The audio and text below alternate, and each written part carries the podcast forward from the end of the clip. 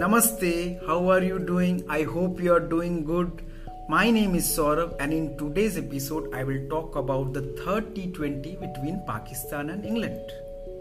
Pakistan finally won the third T20 against England, and this was surprisingly their first win on the tour. The series statistics will show that Pakistan lost the Test series and just managed to draw the T20 series. But life and game is far away from statistics because statistics never give the complete picture. Pakistan could have easily won the first test against England if they had not panicked. If you lose after scoring more than 290 and having the opposition at 117 for 5 with no genuine batsman to come, it shows very poorly on the captain, the team, and also the coaching staff. Even in the first T20, the batting was good, but they did not have a very good power hitter could take them through. Let me talk a little bit about the first T20. Fakhar Zaman and Babar Azam played well but Babar Azam is a very classical batsman, and you need a classical batsman who can steady the ship. But on flat wickets, this becomes a problem. Fakhar Zaman has been out of form for a long time, and I do not know why he is still in the team. He scored 30 34 in the first T20, but he also took time. So, if you have both openers taking time in the first six overs, that is not exactly a good sign in the team. Other batsmen did not perform as well as they would have liked, like Shoaib Malik. I believe time is enough. Shoaib Malik should take retirement.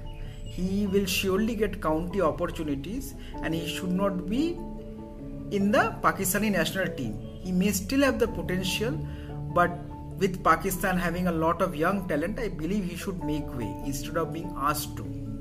Mohammad Hafiz played fantastically in both the first T20 and even in the third T20.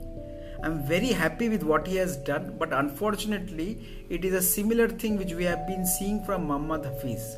From 2003, since he made his debut till today, he plays 2 3 matches fantastically well and after that it is a period of low scores. He has God's gift of timing, but unfortunately he does not have God's gift of placement. So fantastically timed shots you will find landing straight in the lap of the fielders.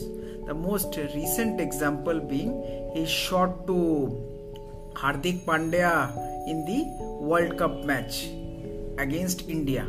He flicked it it was absolutely a carbon copy of the way Mohammad Yusuf got out against Javagal Srinath in the 2003 World Cup. Very good timers, but Hafiz consistency is an issue. I think even at his age, he still has a lot of potential, and if he wants, Pakistan can go on with him. And I still fail to understand why, after being cleared, he is not being allowed to bowl by the management. This is one of my personal complaints. Now let me come to the third T20. Pakistan already had a raw talent, Haider Ali. I have seen his matches in PSL. The bat swing he has, it's beautiful. It's absolutely hockey.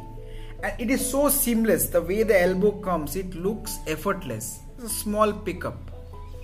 Some people hit sixes, you will find that it takes a lot of effort.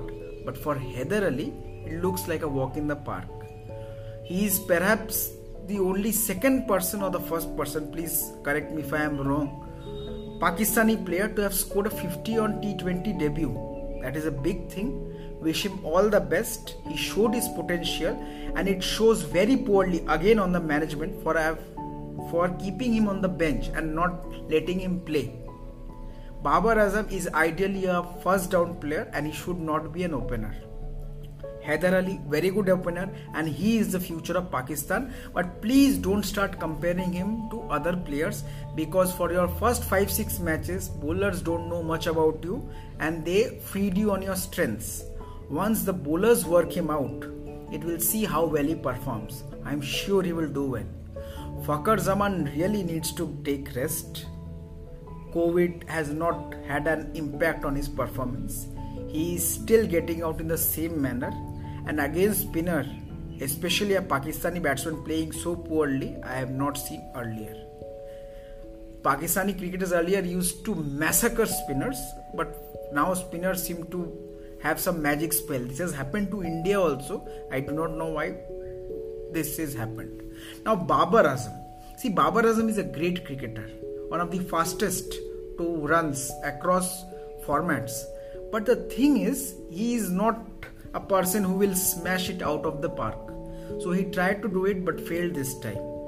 Hafiz and Haider Ali's innings of 100 run partnership in 10.1 overs really changed the match. And they got a flip also, but again, in the last over, there was not a single boundary scored. So, power hitting is really becoming a problem for Pakistan, and I hope they have an answer to it.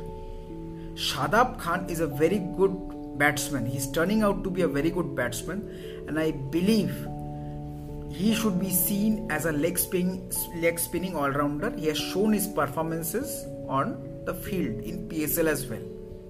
Now, come to my main question Why was Sarfaraz Ahmad selected? I am not from Pakistan, so I will not comment about the internal politics. But Sarfaraz Ahmad has had no business being in the team, and that showed from the way he missed a stumping. I do not understand why Rizwan was dropped. Rizwan is captaincy material, mark my words. He has a very good brain. Yes, his brain does not work during DRS, but he has a very good brain and he should be persisted with. Wahab Riaz bowled fantastic, but unfortunately, same consistency issues. So he performs in one or two matches with extreme pace and dedication, and people think Wahab is now back to form, but in long term, he again falters. Shaheen is a talent and Shaheen should be persistent. What a Yorker to Bairstow.